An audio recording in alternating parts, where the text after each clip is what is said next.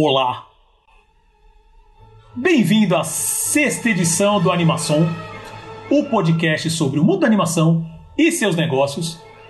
Junto comigo sempre, meu amigo de bancada mesmo, estando, a gente estando em casas diferentes, mas sempre amigo de bancada, Célio Pegoraro, como você está? Olá, meu amigo Paulo Martini, mais uma vez em edição especial em nossas casas. por conta da quarentena, né, do coronavírus, mas estamos aqui firmes e fortes para discutir com os nossos amigos ouvintes as novidades do mundo da animação.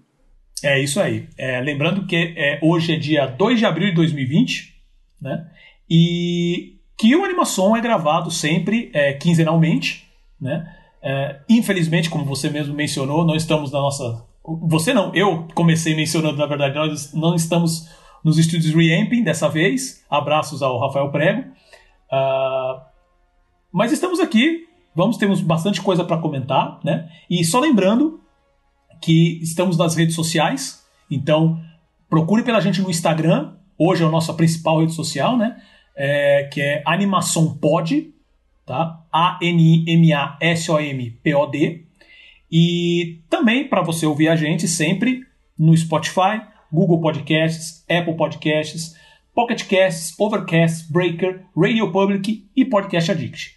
E sempre, independente de, de qualquer situação, animaçãopod.com.br. Você consegue ouvir a gente também por lá. E qual que é o nossos assuntos de hoje, meu amigo Selby? Meu amigo Paulo, nesta edição começaremos pelo esperado boletim coronavírus, né? Vamos ver o que está acontecendo aí na, no mercado de, de animação. Vamos falar um pouco sobre a questão das ajudas, né? Que está tá envolvendo aí os executivos e as grandes empresas. Falaremos também sobre o conteúdo gratuito nesses tempos de confinamento, né? O pessoal em quarentena forçada precisa colocar as crianças aí para assistir alguma coisa.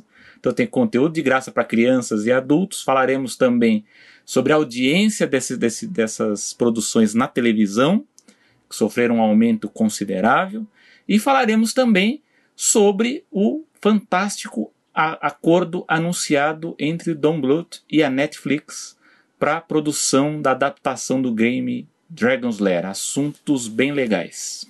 Perfeito. Então, acho que sem mais delongas, vamos partir para a discussão. E eu queria começar justamente falando sobre, assim, a gente vai fazer esse, esse boletim agora, não vai ter muito como escapar, né? De sempre falar sobre o que, que qual está sendo o impacto do coronavírus na indústria do entretenimento, eh, falando principalmente também sobre animação, né? E o programa passado foi até um pouco para baixo, porque foi só, olha, problema, coronavírus está causando problemas e mais problemas. E as coisas realmente estão complicadas. A gente está, como o, o, grande Atila Yamarino comentou no, no, no, Roda Viva dessa última semana, a gente já está vivendo um mundo completamente novo, sabe? A gente está ainda no, no, processo da mudança. Uh, obviamente, é, espero que nenhum dos nossos ouvintes, nem nenhum conhecido pegue, nenhum tenha problema com isso. Por favor, continue fazendo. É, não escutem aquela pessoa que, se, que é presidente desse país hoje escutem cientistas, escutem médicos, fiquem em casa, lavem as mãos, higienizem tudo. Isso vai passar, tá? Precisamos ter muita calma, que isso vai passar. E no meio de notícias que, infelizmente, aqui os números no Brasil ainda estão subindo, nos Estados Unidos, então, tá, tá subindo ainda mais, já passaram os números da China, tanto em contaminação quanto em mortes, né? Uh, existem uh, algumas notícias boas também acontecido disso. Assim, está é, um momento como esse que a gente começa a ver como que as pessoas estão realmente uh, tentando ajudar uns aos outros. Né? Ao mesmo tempo, há uma situação complicada do, de, de, pessoas que falam que estão ajudando, empresas que dizem que estão ajudando e na verdade não estão fazendo muita coisa ou estão, estão fazendo bem menos do que poderiam estar fazendo. Né?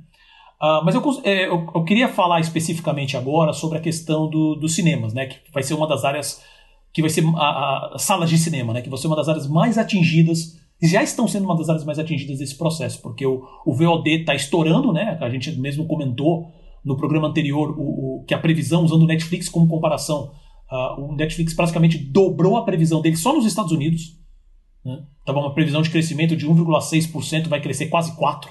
E como tem algumas empresas que, poder, que deveriam estar fazendo mais eh, e talvez não estão falando. Mas eu queria começar falando do cinema, especificamente, né, da, da das salas de cinema que estão sofrendo uh, com, com, todo esse fechamento. Né? A última notícia que a gente tinha é, do, do, último programa, mesmo a gente mencionou que 80% das salas de cinema nos Estados Unidos estavam fechadas. Eu ainda não tenho esse número aqui no Brasil. E, e aí você. Com todo esse processo de pessoas tentando ajudar umas às outras e tal, especificamente falando de entretenimento, a gente teve duas grandes vozes que vieram comentar uh, como, como manter, pelo menos manter o dinheiro entrando para salas de cinema. Né? É, no caso, veio o Edgar Wright, diretor do, do Scott Pilgrim, diretor do Baby Driver, diretor do Shaun of the Dead. É, acho que, se eu não me engano, o nome em português é Tá Todo Mundo Morto. Ele fez uma declaração uh, pedindo para as pessoas que já assinam serviços. Esse serviço onde você paga uma mensalidade e você tem acesso a X, é, como se fosse lá nos Estados Unidos o Movie Pass. Né? Aqui a gente não tem um serviço que atende todos os cinemas, mas cada rede, por exemplo, acho que o Cinemark tem um, tem um serviço, o Cinépolis pode ter outro. Uh, eles oferecem isso e também lá eles têm muito essa questão do, do gift card, né? Que você compra para dar uma sessão de cinema para um amigo e tal. Então ele falou assim: olha, vocês que estão pagando essa mensalidade, não vai dar para usar nos próximos meses, mas continuem pagando. Vocês que estão, uh, que, que é possível comprar um gift card, compre para você depois dar para um amigo ou para você mesmo utilizar. Não vai ser um dinheiro suficiente, mas vai ser um dinheiro que vai estar tá entrando, que vai estar tá ajudando a pagar a, a, toda, a, toda a estrutura do cinema, pelo menos. Né? Já o, o, outra pessoa que veio falar sobre isso foi o Christopher Nolan, diretor de, da trilogia do Batman, a Amnésia, uh, o, o, filme dele novo que está para sair, que é, também a gente não sabe se vai alterar a data ou não, que é o Tenet, que é o filme, o trailer parece bem legal. Fez o Inception também, dirigiu o Inception também. Ele veio mais com uma questão de, de pedir ajuda para os estúdios e, e, e, ajuda governamental, né, para manter, para como se fosse o, o, o pacote, né, para manter os cinemas funcionando. Não só isso, mas também como campanhas de crowdfunding. Isso o próprio Edgar Wright uh, também comenta, né. Uh, Selby, você gostaria de comentar alguma coisa? É, bom. Então, nós temos, além dessas, dessas enfim, planos de ajuda, uh, a gente está acompanhando uma série de, enfim, ações de executivos, uh, a própria Disney, né? Eles sempre falam que a gente fala muito de Disney, mas é um bom exemplo para falar, né? Que o, o Bob Iger, né, doou a, não, não vai receber o salário dele, é, inteiro, pelo menos esse mês. O Bob Chapek é, é, vai reduzir metade do salário dele, né? Mas a gente vê que isso é muito mais, uh, enfim, é, é, é, muito mais simbólico do que realmente prático, porque é um valor que, primeiro que uh, o salário deles são, é cheio de penduricalhos, né? Então tem ações, tem os bônus, enfim, toda aquela aquela cacarecada ali que infla os ganhos deles, mas mesmo assim, perto do que as empresas representam, ela não, não, não causa tanta, tanta mudança, né? É, e a gente vê nessa situação que a Disney provavelmente vai ter que afastar uma boa parte dos funcionários, a gente não sabe até, até que ponto vai a pandemia, mas a gente tem ações positivas. A Disney ela doou toda a parte de alimentação para dos parques Disney, tanto da Califórnia da Flórida, para cidades, né? Que, enfim, porque como a gente sabe, muita gente é, vai passar por necessidades, está passando, né? O trabalhador informal, ou então a pessoa que já estava desempregada, enfim, quem, quem não tem o, o, o, apoio de uma empresa por trás ou não é funcionário público, né? A gente vê bem isso, essa situação no Brasil. Uh, enfim, a gente acompanha uh, essas ações, mas assim, é, a gente vê que os executivos mesmo, né, a, a, a elite né, das, das corporações, elas têm uma dificuldade maior de, de, de ajudar de uma forma mais ampla. Como a gente até discutiu aqui na, na nossa reunião pré-pauta né, do, do nosso podcast, a gente vê que as ações elas são muito complexas em, uma crise de pandemia. A gente vê, enfim, cobranças né, de doações bilionárias, se, se, se um executivo não pode, enfim, se ganha 100 bilhões, se ele não pode doar 1 bilhão, só que muitas vezes o dinheiro ele pode não servir especificamente para as questões médicas, né? Porque a gente vê que, por exemplo, a produção de insumos ela vem toda da Ásia, vem da China lá. Agora está uma guerra comercial lá de quem oferece mais para pegar esse, esse, esses materiais, as máscaras, né, os insumos hospitalares. Enfim, então uh, o que acontece é que o governo americano, não só lá, mas a gente acompanha, é cobrar as empresas que possam ajudar com algum esforço, né? Então, é, o caso da General Motors ou da Ford, enfim, ajudar a produzir os respiradores, né, para usar nas UTIs, enfim, isso é uma coisa que as empresas podem fazer. Uh, e, e, não só isso, mas na parte da cultura, né, na parte do entretenimento, isso também é importante porque, porque as pessoas estão confinadas, né, as pessoas estão em casa, né, a, a, a ordem mais forte é para que as pessoas, a não ser aquelas que não tenham jeito de sair, mas, mas se possível, é para ficar em casa. Então você tem todo um mercado de, de, de produtos culturais e de entretenimento focados nesse público que está dentro da casa da, da né? Então, você está dentro de casa você precisa fazer alguma coisa né? Então já até puxando um pouquinho que a gente vai falar é, mais à frente sobre é, conteúdo gratuito né? A gente está vendo cada vez mais é, empresas liberando seus catálogos ou parte deles né? Para é, para o consumo. Então a gente vê é, editoras é, disponibilizando alguns livros.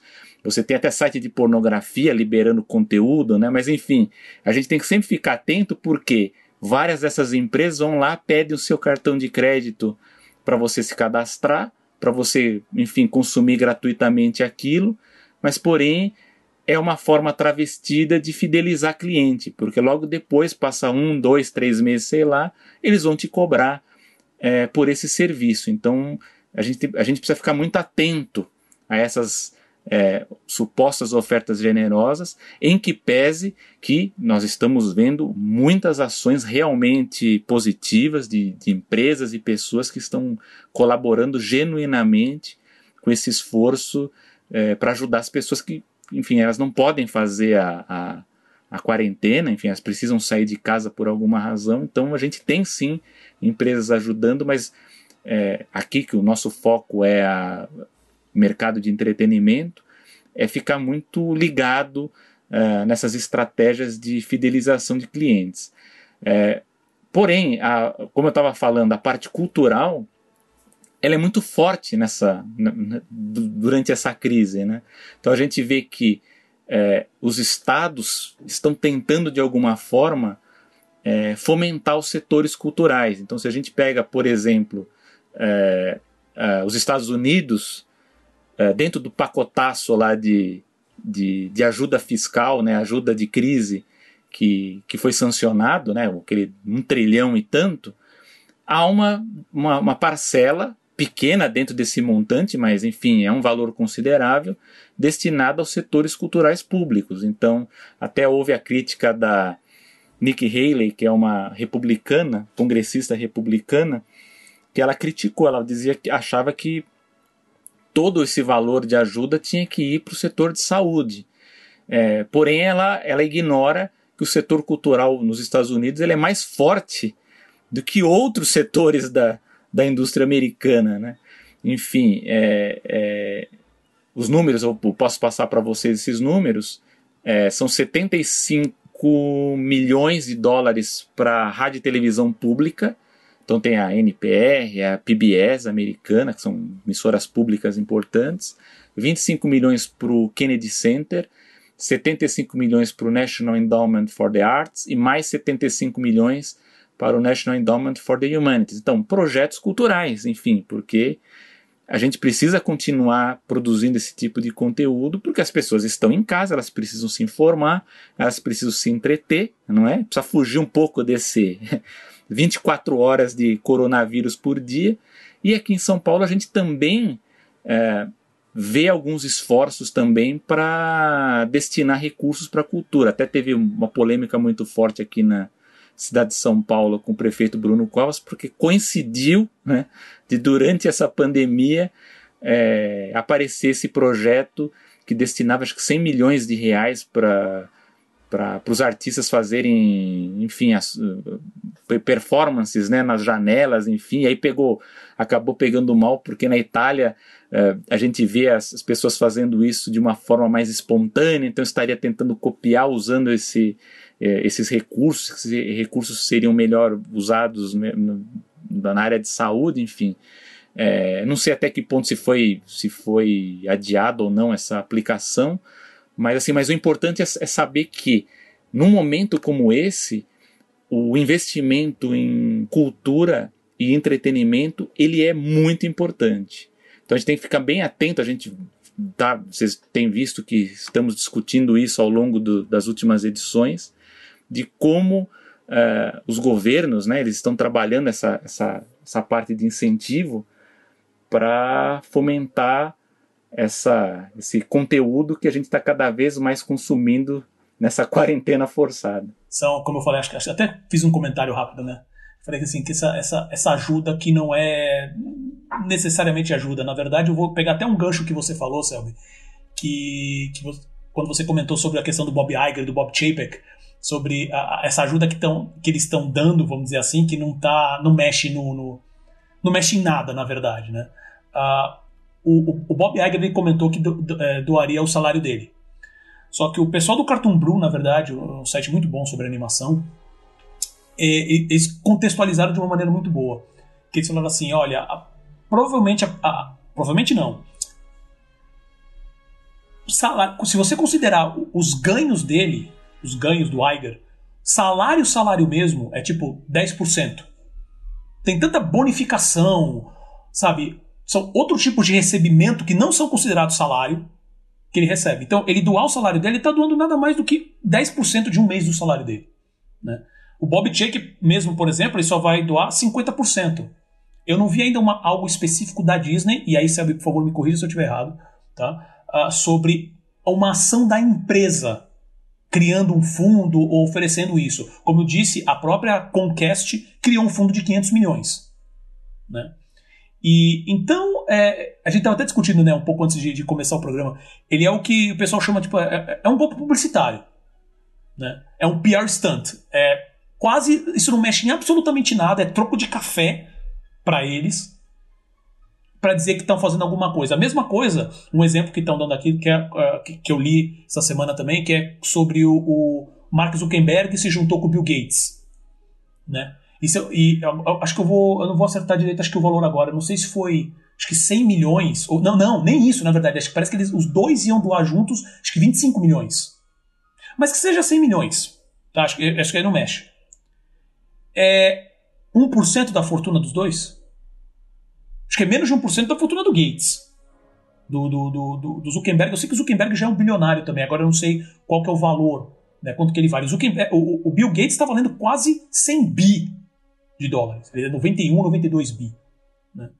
Uh, quando você tem uma empresa como a Amazon, uma das empresas hoje, uma das maiores e uma das mais lucrativas do mundo, onde você tem um CEO, que é o homem mais rico do mundo, com fortuna estimada em 135 bi.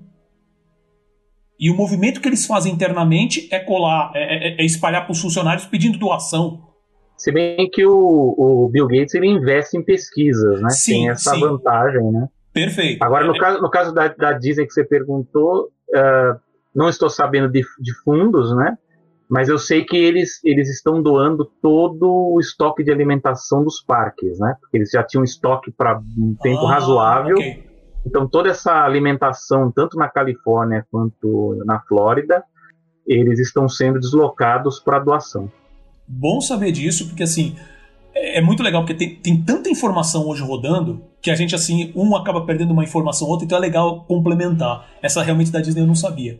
Mas isso é interessante. E eu sei também, a gente até acho que comentou sobre isso, que quando realmente a, os parques começaram a ser fechados, a Disney mesmo ofereceu estrutura com tempo, obviamente, né, com tempo contado, mas ela ofereceu estrutura para todos os, os, funcionários, principalmente os que vinham de outros países, né, para eles se, conseguirem se acomodar e conseguir retornar com todo o processo pago por eles. Então é, é bom uh, dizer isso daí também. Mas ao mesmo tempo, quando você tem um movimento desse, onde você tem pessoas que estão. Cara, e, e é o tipo de coisa que realmente me incomoda. sentadas em pilhas de dinheiro que pagam pouquíssimos impostos. Sabe, a Amazon mesmo, se eu não, se eu não me engano, ela. É, eu andei vendo uns números que acertaram essa semana, mas a, se eu não me engano, a Amazon, o pessoal fala que ela não pagou imposto, acho que em 2017 ou 2018, mas na verdade ela pagou. Mas assim, parece. É, é um número irrisório. Tipo, é 180 mil dólares no ano. Isso não é nada. Sabe? E, e você vê pessoas assim. Eu até, eu até fiz essa pesquisa. Uh, eu não lembro se eu mencionei no outro programa, Sérgio, você me corrija. Hoje, se eu não me engano, no, no, nos Estados Unidos tem, é, é, tem 600. Hoje nos Estados Unidos tem 605 bilionários. Tá? E aí varia, né? Então você varia, por exemplo, como aquela a, a, a Sheryl Sandberg, que é CEO do Facebook, que tem hoje ela está estimada em um bi e meio a fortuna dela. E você tem um, um, um Jeff Bezos, né, que tem 135 bi fazer um exercício mental, uma conta de padaria. Se a, gente nivel, se a gente nivelasse assim, pela média, digamos que todos os bilionários dos Estados Unidos têm 10 bi. Né? E eles doassem, cada um só doasse um bi. Para dar de suporte para o que fosse necessário. Comprar ventilador, dar é, é, é, os ventiladores necessários, né? a estrutura médica, a, a, a, o salário dos funcionários, do, do, das pessoas, na verdade, nos Estados Unidos que não tem essa condição, muita gente foi, muita gente está demitida. Na verdade, é, estão prevendo agora uma, uma, um desemprego de 30%, até um pouco mais de 30% dos Estados Unidos, número que nem a Grande Depressão de 29 chegou. Se eu não me engano, a Grande Depressão chegou em 28%, alguma coisa assim. E eles estão prevendo 30%, talvez, talvez mais. Cada um doasse um bi, sem parar os ganhos que eles têm hoje, sem parar os investimentos que eles. Só doar. O valor que chegaria, matemática avançada, 605 bi. É quase o valor, se eu não me engano, do, do orçamento do exército norte-americano, que é o maior do mundo. Né? Só focado nisso, sem, sem nenhum dele deixar de ser bilionário, sem alterar nenhuma lei para isso. Né? Então, assim, ver as pessoas fazendo esse tipo de, de, de, de, golpe publicitário me incomoda. Como teve aqui no Brasil, parece que agora teve o, o Neymar e o Luciano Huck se juntaram, fizeram uma campanha pedindo doação e, e, e, e conseguiram é, arrecadar 110 mil reais. Muita gente fala assim, poxa, 110 mil? Pô, não sei o quê. Por exemplo, o Bill Gates e o, e o, o, o Zuckerberg doando 25 milhões. Ah, poxa, mas eles estão doando, o que, que você está fazendo? Cara, o ponto não é esse. É pouco perto do tamanho do problema. Sabe? E a vida deles não altera em nada, enquanto tem gente que está morrendo os Estados Unidos acabou de passar o número de mortes da China. Mas a, a, a gente. É, assim, é uma discussão complexa, porque a gente entra naquela história, né? Estão fazendo a campanha de doações, arrecadações, mas será que os caras entendem para onde vai essa doação? Como que ela vai ser aplicada? Porque mesmo essa, essa discussão que você fez, que é válida, essa dos bilionários, né? Se cada bilionário, sei lá, cada um que tivesse 100 bilhões doasse um bilhão para ajudar na situação. Mas é, eu já vi um, um, técnico da área de saúde comentar que, por exemplo, mesmo nos Estados Unidos, mesmo havendo dinheiro é, disponível, é, para a área específica da saúde, não ajudaria não ajudaria a resolver o problema integralmente. Por quê? Porque tanto Estados Unidos quanto o Brasil e outros países não produzem os insumos hospitalares. Hoje nós, nós dependemos basicamente da China e da Índia. Então você vê que, que, que briga que tem, né? Que o, o você tem que basicamente ir lá para os chineses agora, porque agora a, a demanda para comprar esses produtos é muito alta. Então você tem Brasil, China, é, França, Itália também, que está tá, tá precisando muito desses materiais. E agora virou quem dá mais, né? Que é a história que está rodando agora dos americanos que pagaram mais para desviar o estoque que outros países, porque eles, eles alegam que a situação lá é mais grave, de fato é grave a situação lá, mas enfim, mas eles usaram isso como alegação de que eles precisavam mais do que outros países que estão com a situação, é, entre aspas, controlada, porque a gente não sabe até que ponto existe esse controle porque é uma subnotificação, a gente não tem os testes em massa e os testes que existem não estão saindo. Então é aquela história. Uh, nos Estados Unidos, de certo modo, o, não só o Trump, mas alguns governadores, é, é, eles deram uma sacada esperta que é assim, olha, ao invés de você ficar se preocupando em doar o dinheiro é, especificamente pensando na questão da saúde, por que, que você não pega a sua indústria e produz o material que a gente está precisando, né? E foi essa pressão que foi dada em cima da General Motors, da Ford para produzir os respiradores, ou para ah, empresas, outros tipos de empresas tentarem produzir a máscara, né? Então, é, são, são questões complexas, né? Que não é só não é só na questão da saúde e também essa questão que a gente vê dos, dos profissionais autônomos, né? Os Estados Unidos têm muito, o Brasil também tem muito. Não é só, não é nem só o, a pessoa que não tem nada, mas o, o, o, o, informal ele fica, fica abandonado nessa, nessa área, né? Aí vem a discussão do que eles chamam de renda básica é, universal, né? Que aqui é, algumas pessoas chamam de renda básica emergencial, outros chamam de Corona Voucher, né? Que é um nome, nome bonito. é um nome bonito. É, é Corona Voucher, que é, pra, é, um, é um negócio para perecer, né? Assim, olha, vai durar pouco tempo e tal, né? Mas enfim, mas é uma ajuda importante porque essas pessoas elas não têm segurança alguma, né? Então, é, imagina um professor particular, uh, uma trabalhadora doméstica, enfim, pessoas que não têm né, uma empresa por trás, é ela sozinha, então você precisa dessa ajuda. Agora, é, do, do, ponto de vista das grandes empresas, enfim, a gente tem sempre que ficar atento, mesmo na, na, na questão da ajuda, aqui no Brasil a gente tem visto exemplos muito bonitos de, de restaurantes, enfim, que estão ajudando agora ver os caminhoneiros, no caso, doando é, comida, vendendo, alguns doando, né?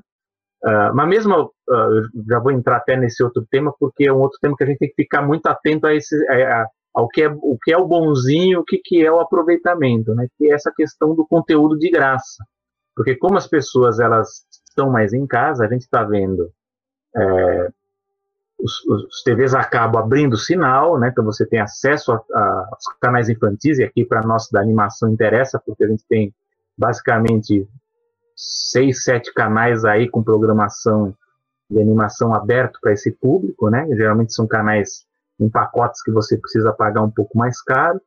É, você tem editoras liberando livros, né? Então você pode é, baixar o livro gratuitamente, ou então pagar muito menos.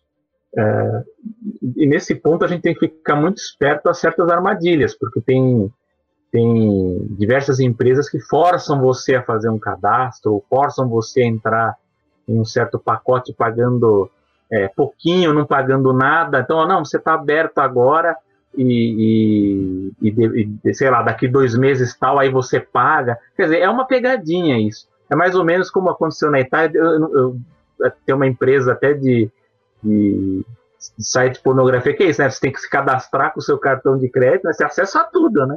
Só que aí depois você é cobrado, né? Então, um, a, a, gente tem que ficar muito atento a esse tipo de coisa, porque estão liberando, né? Então, você tem filmes, você tem livros, tem publicações, é, é, outros serviços aí que antes eram pagos e agora estão liberados, mas a gente tem que sempre ficar atento a, a essas estratégias de fidelização travestidas de de ajuda nesse momento difícil. Sem dúvida. E antes de passar para essa questão do, do, do, conteúdo de graça, é, falando dessa questão também do, do da, da, ainda da ajuda, né? É, é complicado, realmente não é, é eu falando só especificamente desse ponto, né, a questão do, do, dos bilionários, que eles poderiam fazer mais tal, não é só esse o ponto. É uma questão estrutural, é uma questão de modelo como a gente existe hoje, né? E também não é sair e falar assim, ó, tá aqui, ó, um cheque de 400 milhões, você faz aí. Não é só isso, existem vários complicadores. Né? É, por exemplo, essa questão do dinheiro, pelo menos, já garantiria, uh, de, a princípio, de pronto, né? A, a, a, segurança dos, como você mesmo falou, dos trabalhadores informais, de, de pessoas que não tem, estão desempregadas no momento, ou de pessoas para evitar o desemprego. Né? Então, isso poderia resolver. A questão uh, agora de de produção, de sem dúvida nenhuma também vai continuar exigindo dinheiro de uma certa maneira, infelizmente, né? Uh, vai ter essa barreira, mas uh, o lance é, existe também, e isso é uma nota boa que eu falo, existem empresas, existem pessoas que estão realmente, realmente indo uh, mais, dando mais passos para ajudar os outros, né? E acho que eu, vale mencionar aqui, uh, pelo menos as coisas que eu tenho lido com referência ao Magazine Luiza, né? E a, a CEO, a criadora, a Luísa Trajano, né, sobre doação de equipamentos, mais de 10 milhões de reais em equipamentos, uh, aumento de auxílio creche para os funcionários, uh, nada de demissões, ela garantiu que a princípio não vai demitir ninguém, sabe? Ela está lançando um serviço também para ajudar pequenas empresas que não estão ainda digitalizadas, né, que ainda não vendem por, pelo digital por algum motivo. Então ela já estava no projeto, na verdade, e foi lançado mais cedo. Então é muito legal ver esse tipo de, de, de atitude. Né? Uh, o governo, principalmente nessa hora, na minha opinião, deveria uh, deveria aplicar, ter uma mão mais forte para poder ajudar toda essa estrutura, principalmente trabalhadores, principalmente pessoas de mais baixa renda, de trabalhadores, vai, digamos, de, da, das 8 às, das 8 às, às 6 da tarde, né, vamos dizer assim. Mas existem também boas ações. O lance é prestar atenção para não cair em, em, em, nesses golpes publicitários, nesse que eles chamam em inglês é PR stunts, né? E principalmente você analisar bem quais são as empresas e as pessoas que estão vindo na mídia falar um monte de besteira, um monte de asneira, numa situação como essa, ficar só pensando para ver. E agora eu vou citar um exemplo específico, para ver quantas pessoas que vão lá comprar o um hambúrguer dele, para citar um exemplo, né? Que nunca, na minha opinião, que eu tinha vontade de experimentar e agora simplesmente não vou, né? E prestar atenção nessas pessoas, prestar atenção assim, ver como as pessoas se posicionaram, ver como as empresas se posicionaram agora, no momento de realmente aperto, onde não é um aperto localizado, é mundial. E aí, como a gente está fazendo coisas, o próprio Atila já, a Yamarino, né, que é o. Se eu não me engano, ele, é, ele já é PHD, não sei se ele tem um PHD ou dois, cara. Ele já é também pós-doutor, né? E, e ele já falou assim: as coisas que o Brasil vem feito, especificamente falando da gente, né? Está conseguindo reduzir um pouco a curva, precisa fazer mais, mas os números já não vão ser aqueles números gritantes, o que é bom, né? Uh, mas também não é para ser que nem o Trump que fica agora está comemorando que se chegar em 100 mil, 200 mil mortes a gente fez um ótimo trabalho. Não, não fez. Na verdade, o trabalho de vocês foi porco, como está sendo aqui, né? Uh, mas ainda assim, algumas ações estão sendo feitas para diminuir essa curva, o que é ótimo. Então é, é, é, é prestar. Realmente prestar atenção. E, e, e é, um, é, complicado hoje, assim, é uma avalanche de notícias. O tempo inteiro você liga qualquer televisão aberta, qualquer canal de notícia, é coronavírus 200% do tempo. Entendeu? Então, se você entra no site, qualquer site de qualquer assunto, fala do impacto do coronavírus. Então é muita, é uma overdose de informação. Esse é um trabalho que a gente tem também de tentar pegar um pouco disso e filtrar algumas coisas, no nosso caso, né, específico para entretenimento focado mais em animação, mas prestem mais atenção com isso. Né? É, e agora falando do, do, conteúdo de graça, né, é óbvio que ao mesmo tempo que hoje é muito interessante, a gente é, é, posso falar sobre, a gente vai falar especificamente né, quais são alguns conteúdos que estão sendo oferecidos de graça. Posso falar agora, por exemplo, a, a Toei Animation japonesa, ela está querendo liberar, ela vai, na verdade, ela marcou para 6 de abril para liberar um canal gratuito no YouTube com um monte de série, especificamente Super Sentai, inicialmente. Né? Ela tem algumas curtas de animação, algum, alguns trechos de animações que eles produzem, mas eles vão começar a lançar esse conteúdo gratuito no YouTube. Né? Uh, obviamente em japonês, né? mas vai saber o que vai poder sair daí. Né? Uh, por exemplo, a Hasbro liberou agora, agora essa semana mesmo, a, a primeira temporada do clássico G.I. Joe, desenho animado Comandos em Ação, né? Na, na da, da, década de 80. Liberou, obviamente só está em inglês, mas está tá, tá acessível, qualquer pessoa aqui, aqui do Brasil ou qualquer outra parte do mundo consegue chegar e ver. Né? Qualidade está até boa, eu vi um pedacinho do primeiro episódio, a qualidade está muito boa até. Né? O Adult Swim liberou, que isso, isso me deixou, ao mesmo tempo que ele me deu uma alegria, ele me deu uma tristeza. Que ele liberou todos os episódios do Samurai Jack, sem cadastro, sem nada, você entra no site, você vê. E aí a parte que me deixou triste. Só está disponível nos Estados Unidos. Então você entra lá, você tem aquele bloqueio de região. Infelizmente. Né? É, por exemplo, a própria Amazon Prime, ela liberou vários, vários shows infantis de graça, como Arthur, Caillou, uh, filmes como Shrek Forever After, uh, o Scooby-Doo, o, o, filme, né? Uh, o Stuart Little, o filme do, do Rugrats, né? Os Anjinhos, que é o Rugrats Go Wild. Uh, você tem as animações clássicas, animações, né? Vamos dizer assim. O, o, o do, do, do, Jim Henson, com, com filmes do Muppets também. Smurfs, filmes da Aardman, né? filme dos Ursinhos Carinhosos. Então, assim, é, eles liberaram muita muita coisa. Mas é, foi aquilo que, que o Seb comentou rapidamente, que é tem que também prestar atenção que eles é uma e, porque assim, eu falo, eu tô falando agora especificamente de conteúdo infantil e animação, mas você vê isso de maneira geral. Então você vê muitas faculdades, você vê muitas é, é empresas de educação online liberando cursos gratuitos. Né? É, desculpa, liberando cursos gratuitamente. E isso é uma coisa muito legal. Se a pessoa está em casa, é um momento de, se você tinha todas as desculpas do mundo, e, e, eu digo isso deixando muito claro que eu entendo, porque assim, eu já estou um pouco mais de duas semanas que eu realmente praticamente não saio de casa. E é complicado, cara. Chega uma hora que sua mente começa a dar uns. começa a dar uns tilts, né?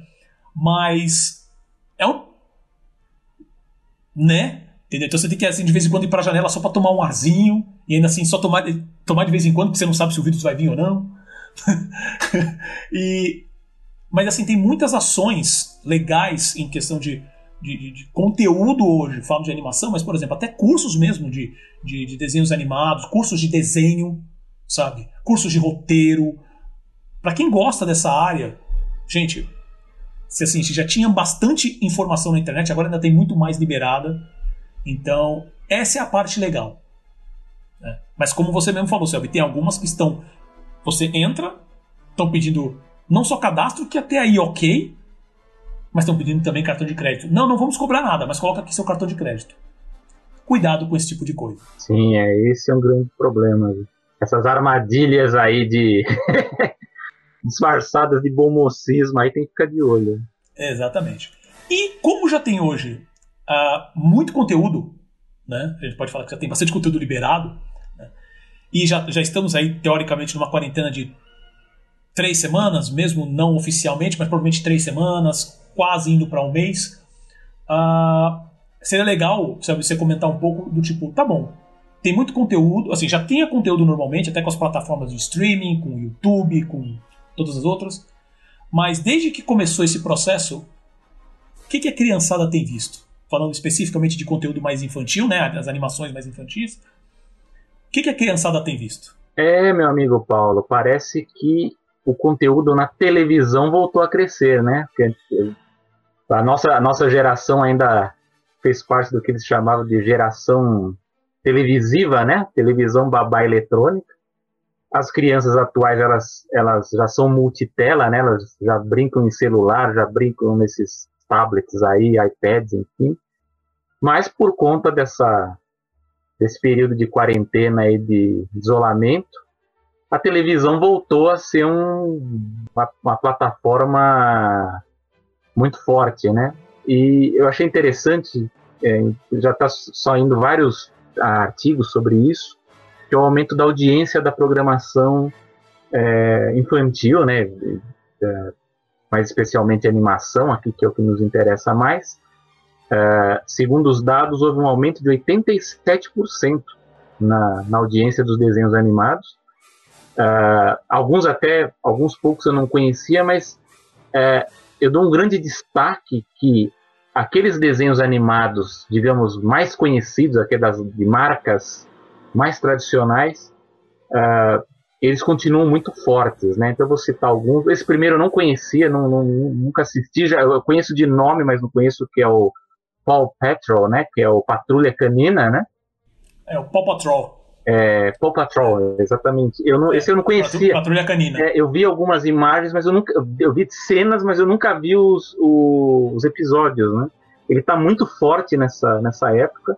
O nosso querido Bob Esponja, também muito alto. O Bob Esponja é um caso bem legal de, de, de estudar, porque ele é considerado é, o último é, desenho animado daquela fase da televisão como audiência massiva, né? Então, é aquele produto que vai para a televisão e ele desdobra em tudo que é produto, mas de, uma, não que isso não, continue acontecendo, mas na, na, da, daquela geração, né, de, daquela, aquele arco de produções que a gente vê dos anos 70 para os anos 2000, o Bob Esponja ele foi considerado o último que, que conseguiu essa, essa explosão né, de criação de é, produtos. Essa força, é. Exato, e essa força que ele tem até hoje, cara. O Bob Esponja já tem mais de 20 anos, sabe? E tá saindo, e todo filme, por exemplo, vai sair agora o terceiro filme. Né? Assim, óbvio, agora atrapalhou por causa dessa questão. Mas os dois últimos filmes dele foram bons. Se eu não me engano, o segundo filme teve uma bilheteria ainda maior do que o primeiro. Então, não é, por exemplo, hoje o South Park ele não tem a força que tinha antigamente. Mas ele continua, ele, é, ele ainda é um caso de sucesso.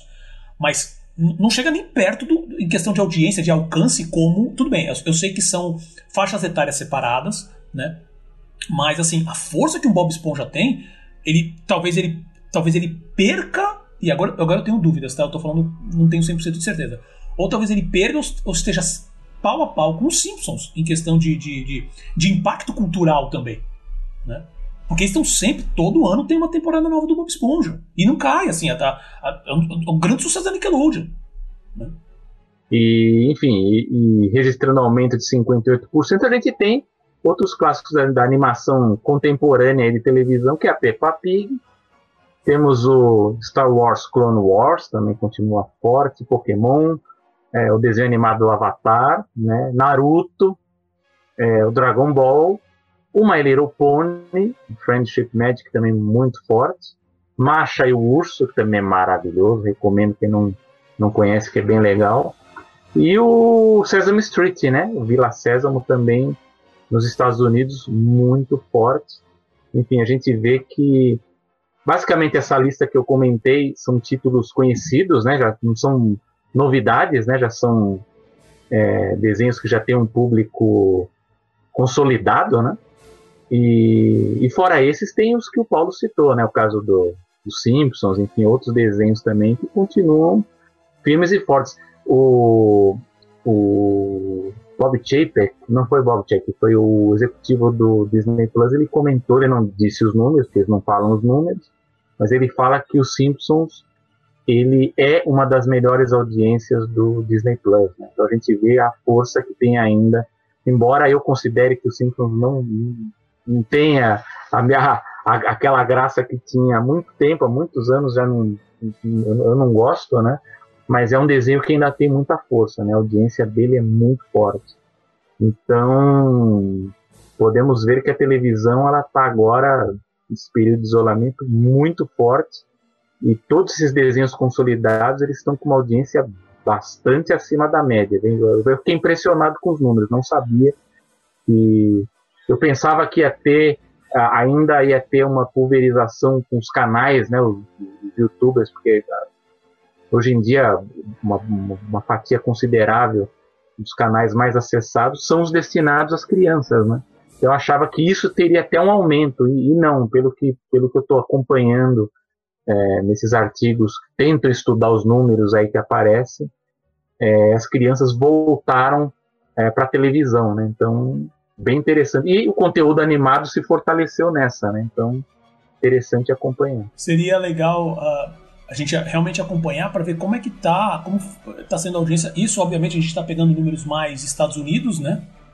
Né? Se bem que tem números também, com, tem um pouco de Europa e tudo mais, mas não tem números da América Latina. Mas não só, mas principalmente pegar no Brasil como é que está a audiência, por causa desse processo, como é que está a audiência da TV a cabo. Sabe? De maneira geral, agora, não falando de programas específicos, mas como é que foi a audiência da TV a cabo? O pessoal, na verdade, está indo muito mais agora para os canais abertos ou para canais a cabo?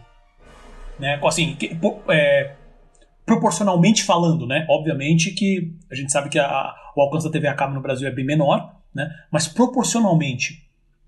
E, e também essa questão que você falou, essa questão de, de não só de youtubers, mas qual que está sendo o impacto disso na, na, audiência dos canais de YouTube ou dos canais de vídeo online de maneira geral? Né?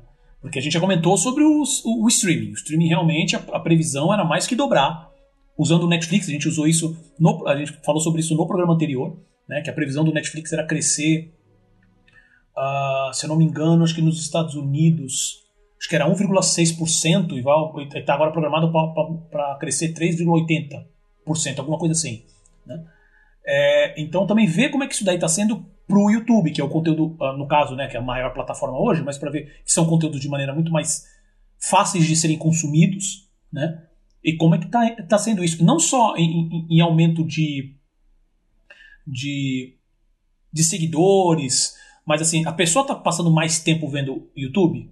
Ou não? Por exemplo, pode ser que o usuário veja pequenas partes menores agora e vai para a TV. É, a, a, os relatos que eu tenho acompanhado é aquela coisa, né? Por exemplo, a gente vê os, os amigos falando assim, ah, leia os livros, né? Tem muita gente dando dicas de livros, mas é lógico, você não consegue pegar um livro e ler 12 horas direto também em casa. Você, você consegue ler meia hora, 40 minutos, você já tem que parar para fazer alguma outra coisa. Então, eu, pelo que eu tenho acompanhado, é, você não tem como ficar vendo canais de YouTube o dia inteiro, né?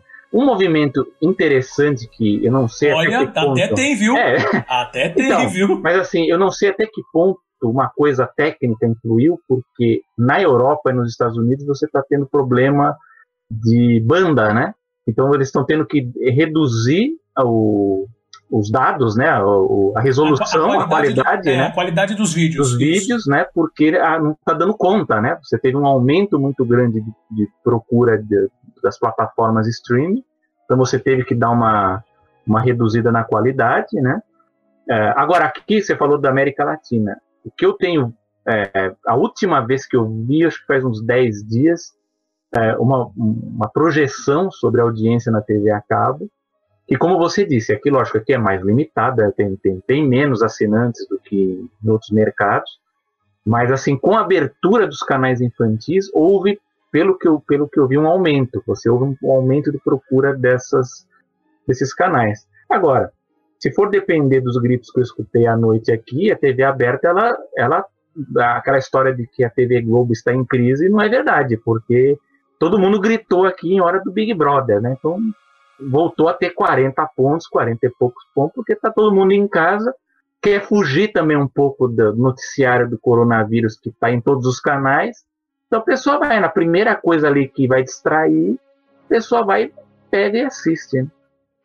Cara, esse exemplo do Big Brother é, é ótimo. Não, não sei se cabe para a gente falar isso na animação, mas ao mesmo tempo é muito bom porque assim ele mesmo sem essa, essa questão uh, isso pelo menos é o que eu também tenho um pouco que eu tenho acompanhado né? Mesmo sem essa questão da, da, da, pandemia o Big Brother esse ano já estava com uma audiência maior do que do que a anterior. É, e, e, e assim estava sendo muito comentado em rede social muito comentado coisa que não vinha acontecendo dessa maneira nas outras. Então sabe se assim a, a, as medidas que a Globo tomou para talvez mexer no Big Brother já iam dar resultado com a pandemia, parece que a galera, como você mesmo falou, vamos ver alguma coisa que escape de coronavírus 24 horas por dia. E o Big Brother está liter literalmente numa bolha. Então é só aquelas tretas normais do dia a dia. Então, com certeza, isso deu um gancho maior. Né? Deu, deu, uma, deu, deu um gancho para essa audiência. Que é. Cara, isso é bem interessante. Vai ter, vai ter muita coisa para ler depois também sobre isso. Falando especificamente de, de mídia, né? Fazer de comportamento de mídia, como que o pessoal mudou durante essa, esse processo, vai ser bem legal. E falando em escape, nós temos uma boa notícia para terminar aqui, né? É, depois de todo, assim, a gente, principalmente o nosso último animação foi um programa que eu diria que foi um tantinho para baixo, né? E as, algumas coisas que a gente comentou também nessa edição podem ser um pouquinho para baixo, mas a gente acha que tem que uh, uh, não só ficar passando as coisas ruins, a gente tem que comentar contextualizar, mas também falar assim, e também deixar claro, pessoal, é uma situação complicada, por favor se cuidem, por favor fiquem em casa, por favor, já que vocês já deveriam ter feito isso antes, parem de ouvir esta pessoa que é presidente do Brasil no momento, tá? E porque assim, façam o que cientistas, o que médicos estão pedindo, fiquem em casa, se isolem, cobrem as mudanças e em algum momento isso vai passar. Espero que não, com as pessoas que estão ouvindo e nem ninguém próximo aconteça nada demais. Porque assim, a vida ainda não parou. As coisas estão acontecendo, né? Então, enquanto a gente está aqui falando, há acordos sendo fechados, a, a, a parte do business continua rolando. Né? Não precisa ser escroto para fechar o business, mas licen é, licenças estão sendo compradas, sabe? Ainda existe uma movimentação para isso. Né? E nesse processo, e aí eu vou deixar, porque eu sei que o, que o Selby agora vai dar um banho de informação, que é o clássico jogo Dragon's Lair. O Netflix acaba de comprar a licença. Quem é fã de animação como nós dois, né, Selby? Cara, a gente sabe o trabalho primoroso que é o, o, o clássico game Dragon's Lair, assim, o trabalho primoroso do Don Bluth, né, de toda a equipe dele na época. E essa é a notícia legal. A notícia que talvez deu uma brochada é porque ele não vai ser uma animação, ele vai ser um live action. Foi certamente a melhor notícia no meio de todas essas é, coisas, enfim, preocupantes, né? Que foi o, o acordo fechado entre o Don Bluth e a Netflix para produzir uma adaptação live action, que não é animação, ela vai ser com atores, né? Carne e osso. Uh, desse game que fez muito sucesso no início dos anos 80. É, Para quem não conhece muito, não liga a, a figura aos filmes, é, contar é uma história, daria para falar um programa inteiro sobre ele. Talvez no futuro a gente esteja pensando em fazer esses programas temáticos aí para contar um pouco dos bastidores. Mas o Dom Bruto. Não, é, é, só fazendo um parênteses, é, só fazendo um parênteses, essa semana teve um amigo meu, Júlio Almeida, que também jogou uma. fez um pedido pra gente ir lá fazer um programa específico falando da história da Ana Barbera. Ixi, então tem... estamos esse dá para fazer uns quatro programas. Né? Perfeito, perfeito. Mas... Antes mesmo da Ana Barbera, né? Só a história do, do William Hanna e Joseph Barbera é. antes da Ana Barbera. Tem coisa pra caramba. É. Né? Então estamos não estamos considerando com, com, carinho, mas também estamos pensando em como viabilizar. Mas fiquem aí que teremos novidades. Enfim, o Don Bluth ele é um animador veteraníssimo, né? Hoje ele tem 82 anos, né? O tempo passa, né? Ele ele é um animador muito antigo, na medida assim que ele começou nos anos 50 na Disney. Ele começou a, a carreira dele como animador, né, em between, né, intercalador. Uh, e ele, ele fez parte uh, de uma geração que o Floyd Norman, que é um outro animador também conhecido dessa época, eles chamam de geração perdida. Por quê? é, eles são animadores que eles não faziam parte da turma daqueles veteranos dos Nine Old Men, eles eram mais jovens do que aquela geração, Frank Thomas, Wally Johnson, enfim, os caras que estavam lá no início da Disney na, na década de 30. E ao mesmo tempo, eles eram mais velhos do que a geração mais nova que estava chegando na década de 70, né? Então era uma geração que não conseguiu brilhar dentro da Disney. Ela ficou meio que oculta. Uh, apesar... Porque foi aquela fase também, aquela fase meio negra da Disney Sim. após a, o falecimento do Disney, né? Sim, então, o que acontece é o seguinte, após a morte do Walt Disney em 66, a Disney passa a produzir muito menos filmes, né? O estúdio de animação quase é fechado, ele só não é fechado porque eles fizeram uma forte contenção de gastos, e se você pega a produção é, dos anos 70, né? Eles, têm, eles reutilizam muitas cenas de animação para produzir. Você vê o Robin Hood, você vê o é, Móvel, enfim, todos esses, esses filmes dessa época você tem reutilização de animação. E o John Kennemaker, né, quem é do Oscar, animador, professor da Universidade de Nova York, ele fala que ele compara essa época, uh, os animadores a grandes chefes de, de cozinha que faziam hot dogs, né? Eles faziam cachorro quente, porque eles estavam no, no auge da carreira, no auge da técnica e não podiam explorar aquele. É, mal comparando, é meio que aconteceu com a atual geração, né? Quando o Glenn Keane, André, eles estavam no auge, a animação tradicional parou na, na Disney, né? Mas o Don Bluth ele tem, ele tem uma, uma importância muito grande no mundo da animação, porque ele foi uma das figuras é, descontentes com o status quo daquele momento no estúdio. Né? Então ele, ele junto com é, um grupo de, de animadores, não só animadores, mas de, de técnicos, de animadores de efeitos, enfim, é, eles buscavam forçar a Disney a produzir algo mais sofisticado, mais ambicioso, não conseguiram.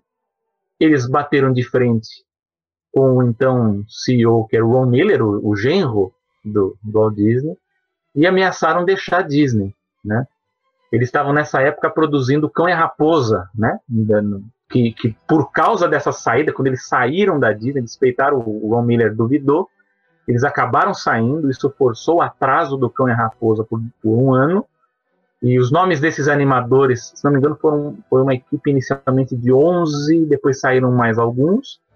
É, e os nomes deles não constam dos créditos do filme. Né? Eles foram consultados se eles queriam, e, e, e o Don Bluth eles se recusaram, não, não precisa colocar, embora o trabalho, o trabalho deles esteja no filme.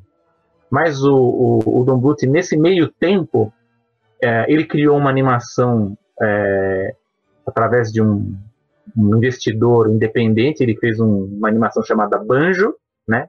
Eu não sei se tem no YouTube, mas é bem bonitinha, ela é bem, assim, disneyana no, no, no trato, né? Embora sem grande sofisticação, mas é muito bonito. Mas logo depois ele conseguiu um, um investimento para formar a, uma produtora chamada Aurora, que produziu um longa-metragem chamada Ratinha Valente, The Secret of Nim, que, é, comparado com o que a Disney fazia naquele momento, ela, ela é uma produção muito sofisticada. Né? É, infelizmente, acho que o, o, o tema escolhido para o filme ele não criou uh, uma atratividade tão grande do ponto de vista de, de marketing né, para atrair esse público. É, mas isso acabou chamando a atenção é, de vários produtores que, quando ouviram que aquele filme não foi da Disney, opa, mas tem uma outra pessoa que está fazendo é, produção, uma produção tão boa quanto, né? É, só para dizer um nome de uma, de uma pessoa que ficou muito impressionado com o Boot, foi o Steven Spielberg, né? Que depois vai aproveitar a equipe do Boot para fazer o Fível, né? American Tail, né? Nos anos 80. Mas é, o, a Ratinha Valente, a primeira pessoa que, que acabou entrando em contato é, com o Blut para um projeto é, foi um, um engenheiro, um, um, designer meio maluco chamado é, Rick Dyer, né? É, e é, ele desenvolvia games é, e ele viu no Blut uma oportunidade de revolucionar o, o negócio dos games. Porque naquele momento você tinha aqueles, aqueles uh, arcades, para público mais jovem, não sei se vai entender muito bem isso, mas enfim, eram jogos puramente computadorizados é, que usavam animação de bitmap. Né? Então vocês procurem aí, é só procurar os, os games muito antigos que vocês vão entender o que eu estou falando. Eles eram bem precários, vamos dizer assim, uma animação bem precária. E é, naquele momento não havia muita saída desse, desse, desse estilo, né? E eh, na, naquele momento não se buscava propriamente o realismo nos games, até porque não tinha não tinha potência ainda para isso, né, as máquinas. Mas se buscava o quê?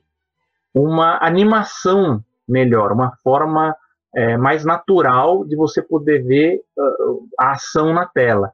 E o cara, o Rick Dyer, teve a sacada que, opa, eu acho que a animação é, é uma saída para a gente modificar esse cenário, né? Uh, ele fez esse acordo com o, o Don Bluth, a equipe dele inteira, a, equipe que que estava produzindo ali o filme da Ratinha Valente, então é, trouxe com ele o Gary Goldman, né, que é um parceiro de longa data do Bluth, e o John Pomeroy, que é um animador também fantástico, que anos depois, nos anos 90, ele retornou para a Disney, mas ele trabalhou por muitos anos é, em parceria com o Bluth. E a ideia foi criar esse game chamado é, Dragon's Lair, né, que é um jogo medieval, né, de um cavaleiro chamado Dirk que tem que salvar a princesa Daphne, né? E basicamente você tem uma é, é um, é um game interativo e que você tem essa uh, essa enfim essa, essa navegabilidade assistindo uma animação tradicional. Eu acho muito. É mais ou menos é. como é mais ou menos como se você estivesse vendo um desenho, só que você tem que reagir no tempo específico, escolhendo algum, algum, algum comando que aparece na tela, seja clica para cima, uh, clica para o lado, então clica um botão de ataque ou um botão de um outro tipo de botão de ação porque aí você vai escolhendo e o desenho, né? Na verdade, o game, mas o desenho ele vai avançando. Ele vai avançando.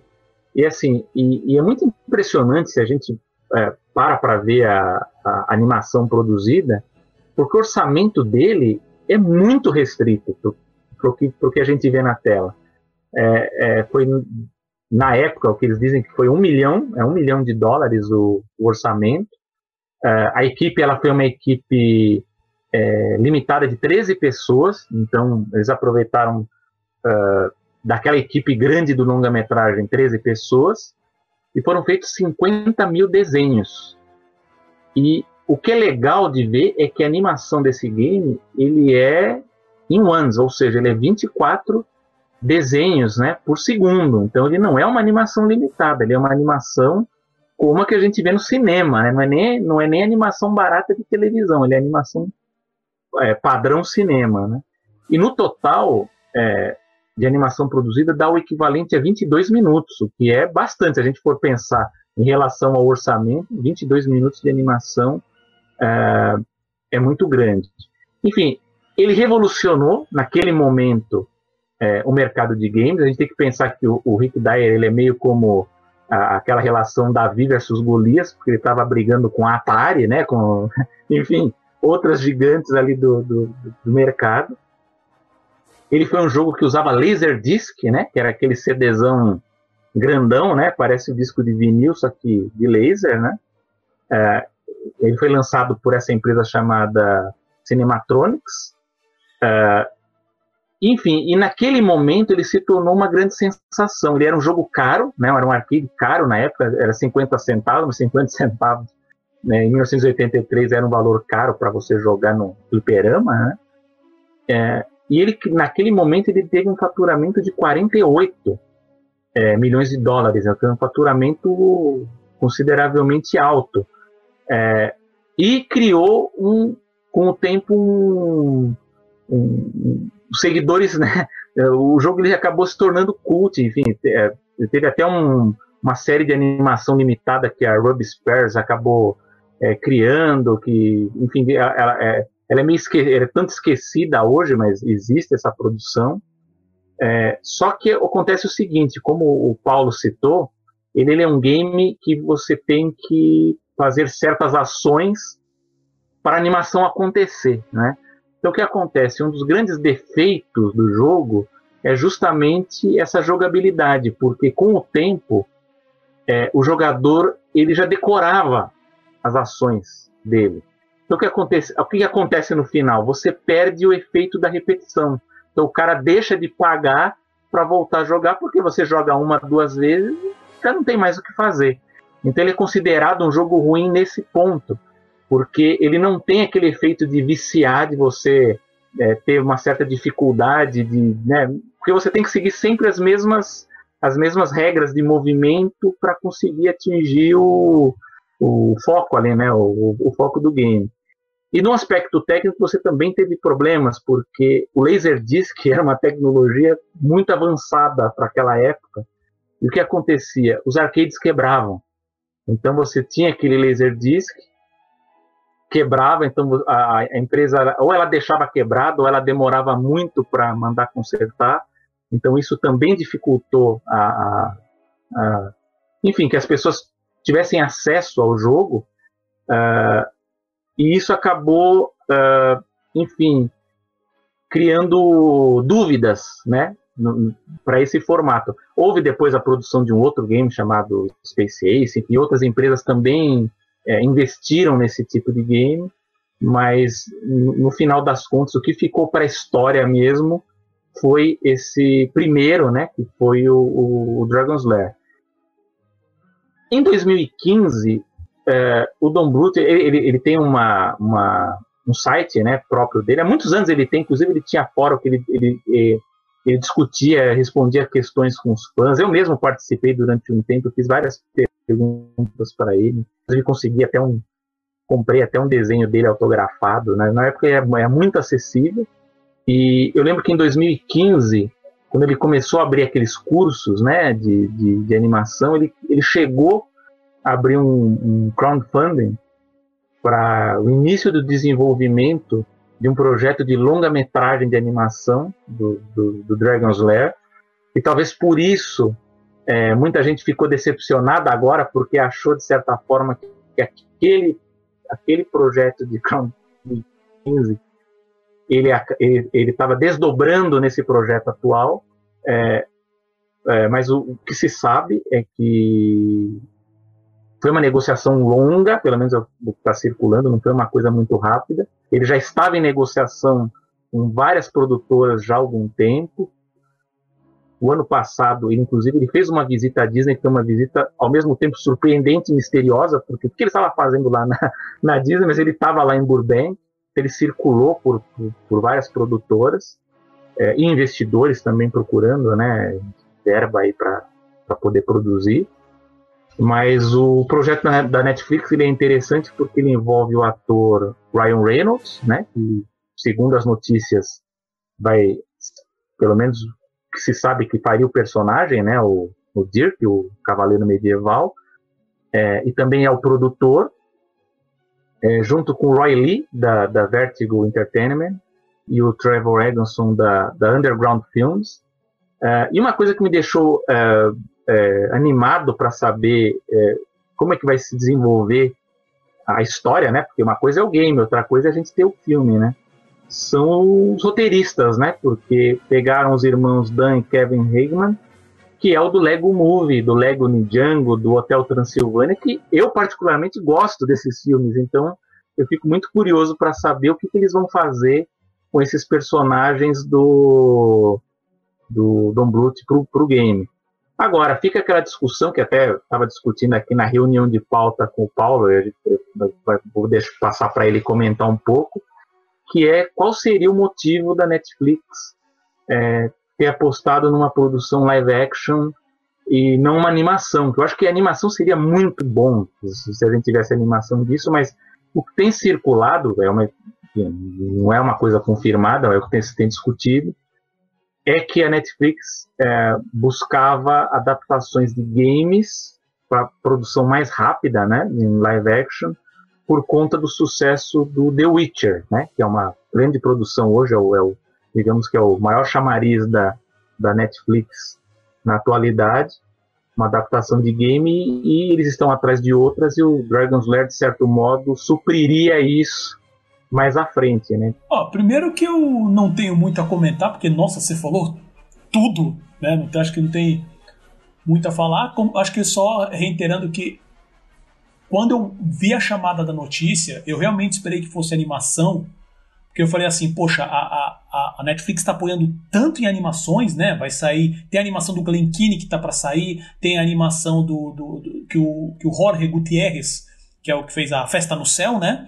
tá, tá para sair também, que eu tô curiosíssimo para ver o que, que vai sair daí. E com o sucesso, a princípio, do Klaus, né, de toda essa estrutura pro 2D, o cara me fecha, eles me fecham um acordo com a, com a Netflix, eu falei, putz, perfeito!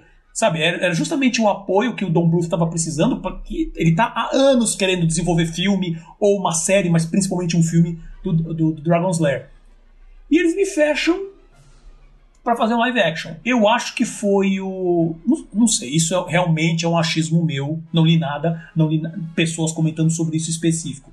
Mas eu acho que foi o. Depois, acho que de tanto tempo, pode ter sido.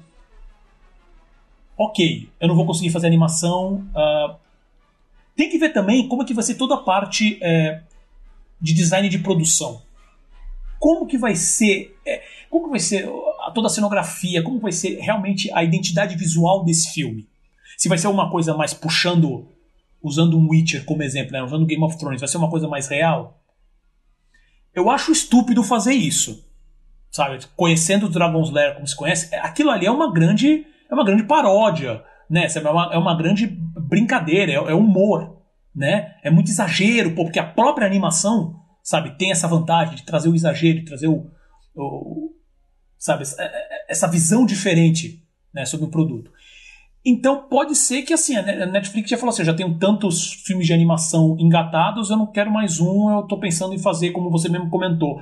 Uh, talvez, talvez o Witcher puxe por esse caminho, como é uma coisa medieval, que eu acho que, se for isso, é meio estranho, né? Porque o Witcher é uma outra pegada, sabe? É uma série super adulta, sabe? Bem, por mais que mexa com magia, coisa medieval, muito mais pé no chão, sabe? O cara, Dragon's Lair é, é, anima, é assim, se a gente for entrar no mérito, assim, é animação pura, sabe? É o exagero, é, sabe?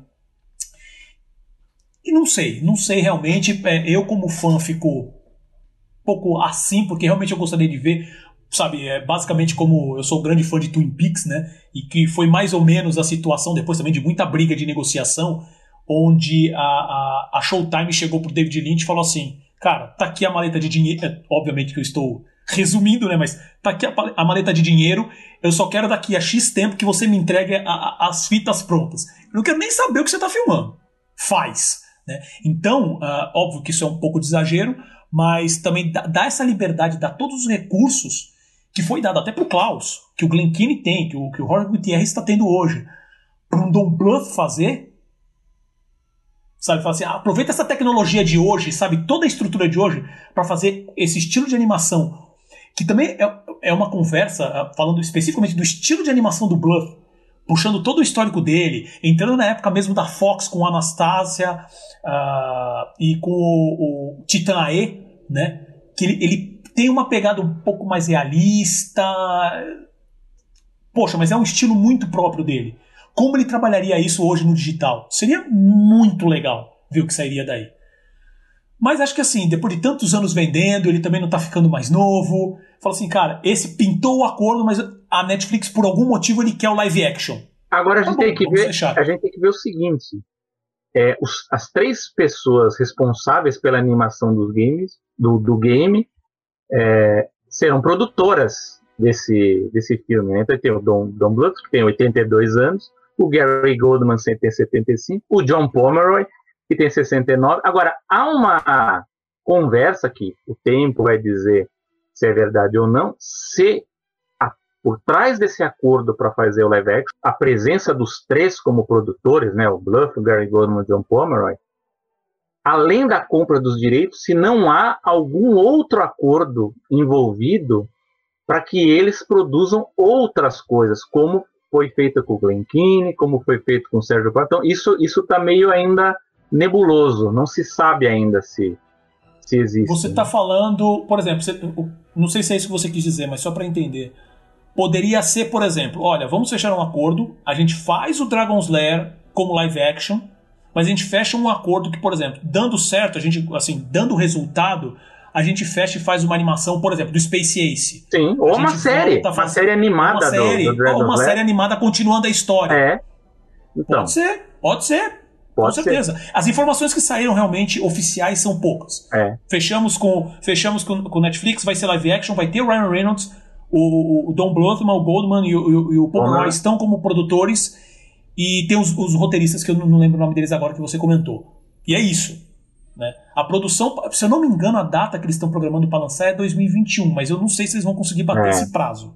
Né? Então provavelmente eles estão tá esperando para 2022 ou 2023.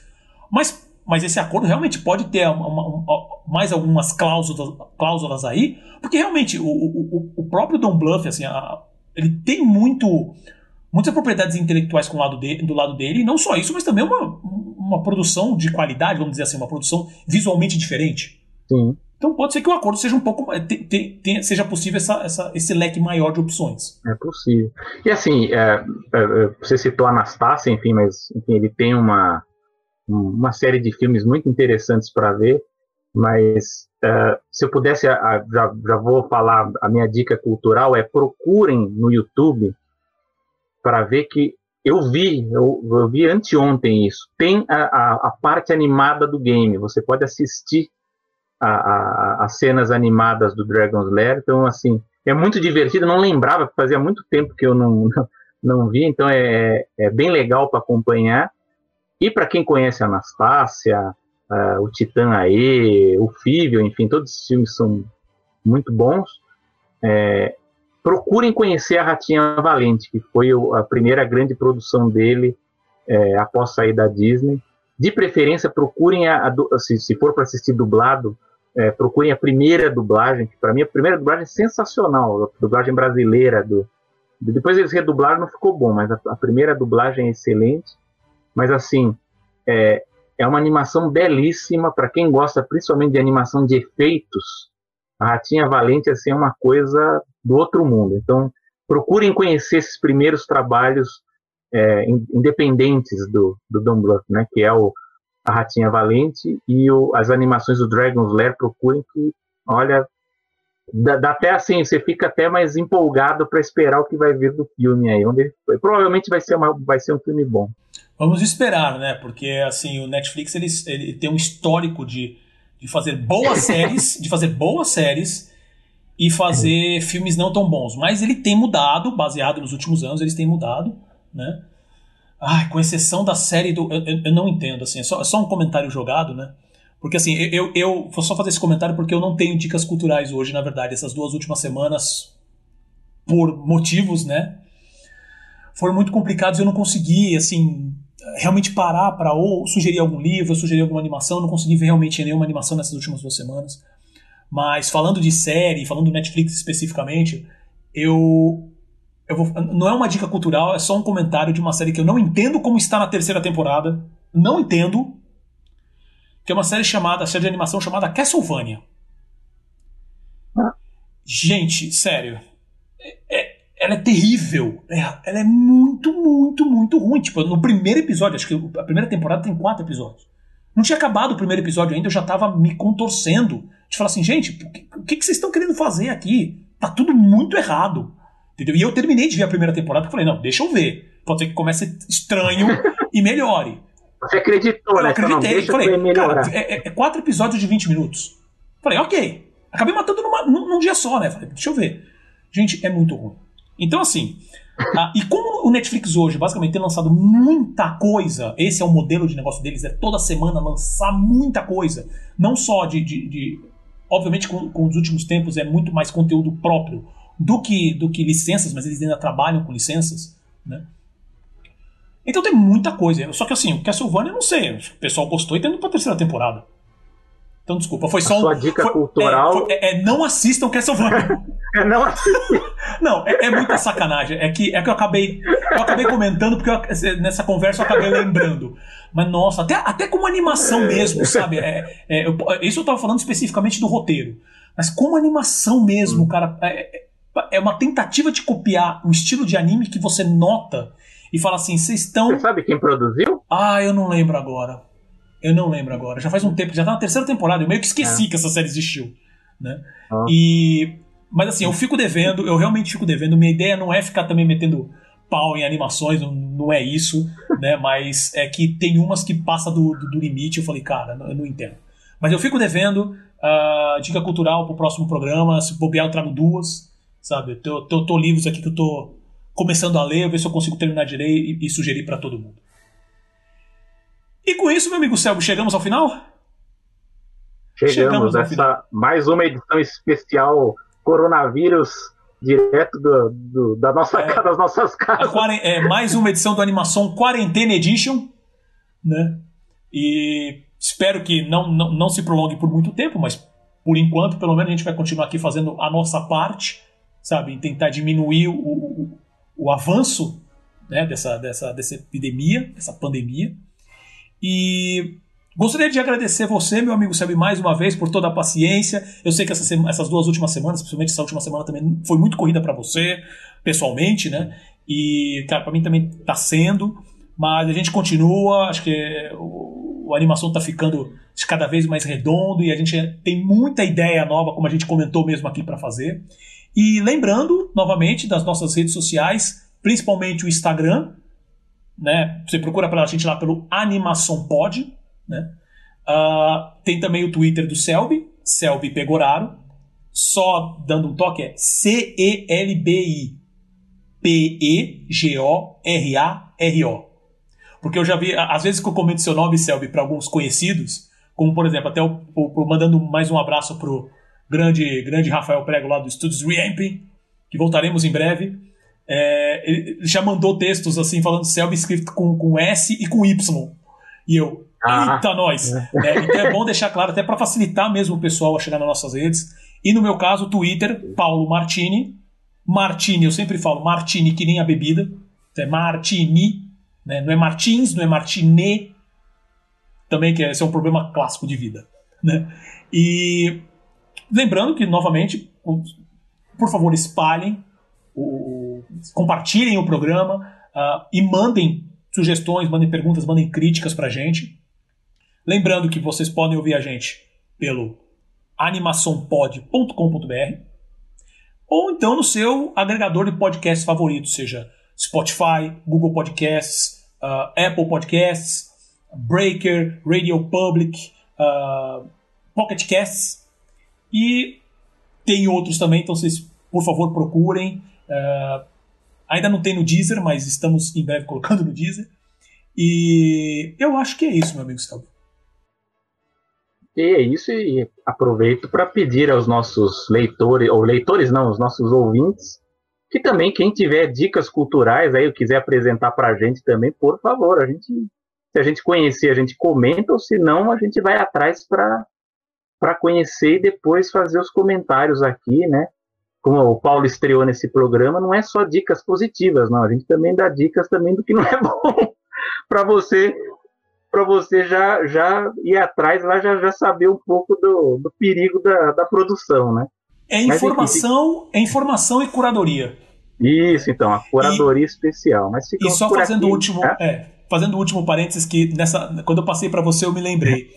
É, é, que eu também vou, vou dar essa dica cultural meio que quebrada porque eu não lembro dos detalhes, mas tem um livro sobre a vida do do, do William Hanna na verdade. Fala a história, obviamente, da história dele antes da Ana-Barbera e depois da Ana-Barbera, durante, né? Que, só que assim, eu vou passar essa informação detalhada quem é o escritor do livro, que é um livro muito legal, já li faz um tempo, né? E prometo que semana que vem eu passo essa dica cultural especificamente. Tá bom, então, senhor Fechou? Paulo. Então, nos vemos na próxima edição. Com certeza, gente. Um abraço a todo mundo e até a próxima edição. Até a próxima.